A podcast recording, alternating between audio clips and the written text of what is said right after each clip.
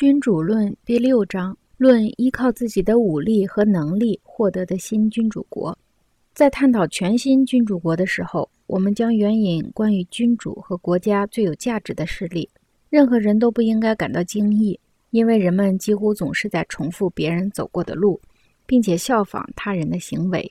尽管他们不可能完完全全地踩着别人的脚印，也不可能像效法别人的行为那样效仿出同样的业绩。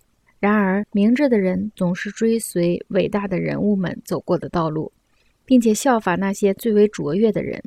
如此一来，即使自己的能力不能与那些卓越人物们相提并论，但至少有几分形似。他的形式应该像聪明的弓箭手，在计划射击一个较远的目标时。清楚地知道弓箭所要到达的确切目标，但瞄准时总是指向一个比靶心高得多的点。这样做的目的当然不是希望自己的弓箭射中那个高得多的点，而是瞄准时非得指向一个较高的点不可，因为只有这样才能射中自己要达到的目标。因此，我认为在由新君主国统治的全新的君主国，要保有这个国家会面临或多或少的困难。困难的大小因征服这个国家的人的能力大小而异。一个人如果是从平民地位一跃成为君主，那他的前提是能力或运气。显而易见，这两者都能在某些程度上减轻新君主面临的困难。不过，那些不是通过运气或能力而得到地位的人，统治的基础却往往更加稳固。另外，当新君主没有其他的领土，而不得不亲自在那儿驻居，形势会对他更为有利。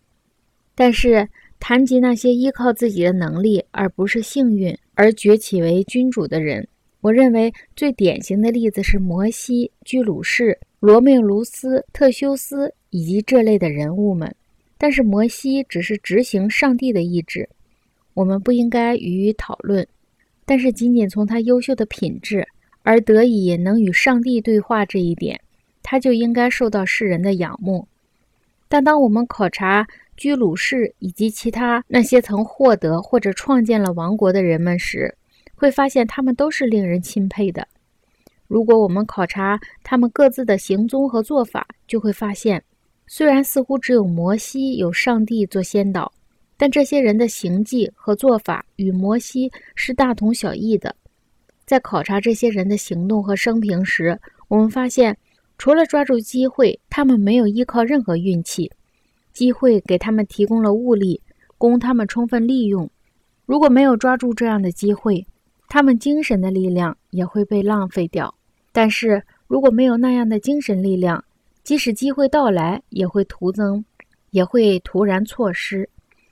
因此，摩西必须在埃及找到那些被埃及人奴役和压迫的以色列人，而他们也为了能摆脱奴役而愿意追随他。而罗慕卢斯必须不再留在阿尔巴，而且必须在他刚出生时即被遗弃，日后他才能成为罗马的国王以及国家的奠基者。而居鲁士必须察觉到波斯人对米提亚人的统治。对米提亚人的统治不满，并且米提亚人因为长期处于和平环境而变得安逸软弱。至于特修斯，如果他没有赶上雅典人分崩离析，也不能展示出他的能力。由此看来，因为这些机会而使这些人交了好运，他们所具有的卓越的能力使他们能够洞察到这种机会，从而利用这些机会，使他们的国家获得荣誉和声望。那些凭借能力而成为君主的人，得到国家统治权很难；但是得到了以后，要保有它则相对容易。夺取君主国时遇到的困难，一部分来自于他们为了确保新建立的国家长治久安，不得不制定新的制度规范。这里必须记住，再没有什么比率先实行新制度更难以把握、执行起来更危险、成功性更不确定的事儿了。这是因为那些适应了旧制度的人会反对革新者，即使新制度顺利实施，人们适应后仍然会对革新者反应冷淡、拥护不足。这种态度之所以产生，一部分源自人们对新征服者心存畏惧，而征服者制定的新法律往往有利于他们自身的统治。另一个原因则源自人们天性中的一种怀疑心理，尤其是在新事，尤其是在新事物尚无确切的把握之前，人们是不会轻易的相信它的。因此，一旦新征服者露出可被攻击的漏洞，人们就会群情踊跃地对漏洞下手，而新征服者的防御往往不够完备。如此一来，作为新征服者的君主置身于这样的人群中，必然危险重重。我们若想透彻地讨论这类事例，就必须弄清楚，那革新者推行新政是依靠自己，还是借助于他人。换言之，他们是为了完成大业，是诚恳地请求人们配合，还是以武力相逼？在前一种情况下，他们往往难以成功，而且最后不大，而且最后也不大可能取得什么成就。但是如果他们推行新政，是依靠自己的武力逼人们就范，他们很少会遇到危险。正因为如此，所有的武装的先知都取得了胜利。而没有武装的先知只能被别人消灭。除了以上的原因，人的性情也是犹豫不定的。要说服某个人很容易，但要使他对这个说服，但要使他对这个说服他的理由保持坚定不移的信仰，那就困难了。由此看来，有必要采取办法。一旦他的信仰发生变化，新君主就能借助武力来迫使其就范。如果摩西、居鲁士、特修斯以及罗慕卢斯手无寸铁的话，他们就不能使人们长久遵从他们的制度。正如我们这个时代的修道士季罗拉莫、萨沃纳罗拉的境遇那样，当人民不再信任他的时候，他却无法使那些曾经信任他的人坚持对他的信任，更不能使原本不信任他的人跟从他。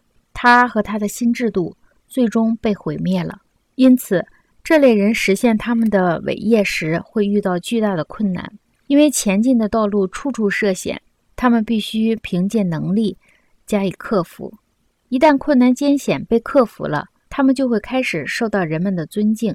他们消灭了那些嫉妒他们成功的人之后，他们的统治就能继续下去，并继续享有权势、牢固、荣耀和幸福。除了以上重要的例证。我再补充一个相类似的小例子，它像那些事例有共同之处。我认为它是代表这一类事物的典范。